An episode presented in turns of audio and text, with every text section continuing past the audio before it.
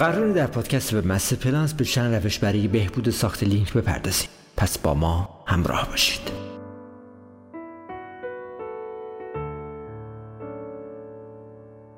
ساخت لینک موثر و به معنی اعتماد و محبوبیته.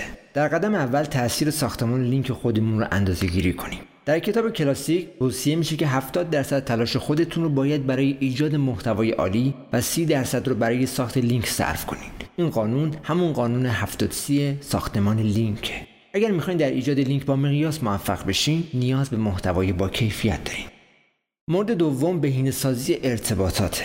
شخصی که با شما در ارتباطه ببینین کیه. آیا صاحب وبسایتی که قراره از اون لینک دریافت کنین قادر به تصمیم گیری آنی برای قرار دادن لینکتون داره یا نه؟ آیا سیاست های شرکت درگیر به دست آوردن لینک های بیشتری هستش یا نه؟ و در صورت امکان به صورت مستقیم ارتباط برقرار کنید. یک مکالمه پتانسیل اون رو داره که منافع مشترک رو به نتیجه برسونه. قدم بعدی جستجوی کلمات کلیدی و هدف هستش. اگر می‌خواین سایت خودتون رو از طریق ساخت لینک قوی تر کنین نمی‌تونین از هزینه تحقیق کلمات کلیدی چشم پوشی کنین. پژوهش در مورد کلید واژه به شما در درک هدف کاربران کمک می‌کنه. مورد بعدی لینک های سرمقاله دریافت کنین.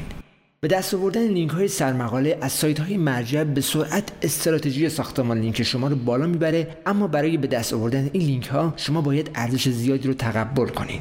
شما نمی‌تونین فقط چند مطلب رو قرار بدین و انتظار معجزه داشته باشین. مورد بعدی لینک های معتمد از طریق کامنت هستش. لینک نظرات ممکنه زیاد از نظر سئو ارزش نداشته باشن اما می‌تونیم با عوامل کلیدی که از نظر گوگل ارزشمندن مرتبط باشن. در انتها از یک آدرس استفاده کنید. برای اینکه لینک ها بهترین نتیجه رو برای شما داشته باشن دقت کنید تمامی لینک های ساخته شده برای یک آدرس ساخته شده باشن. این امر برای موتورهای جستجو ارزش داره و زیر چشم ربات های گوگل اندازه گیری میشن.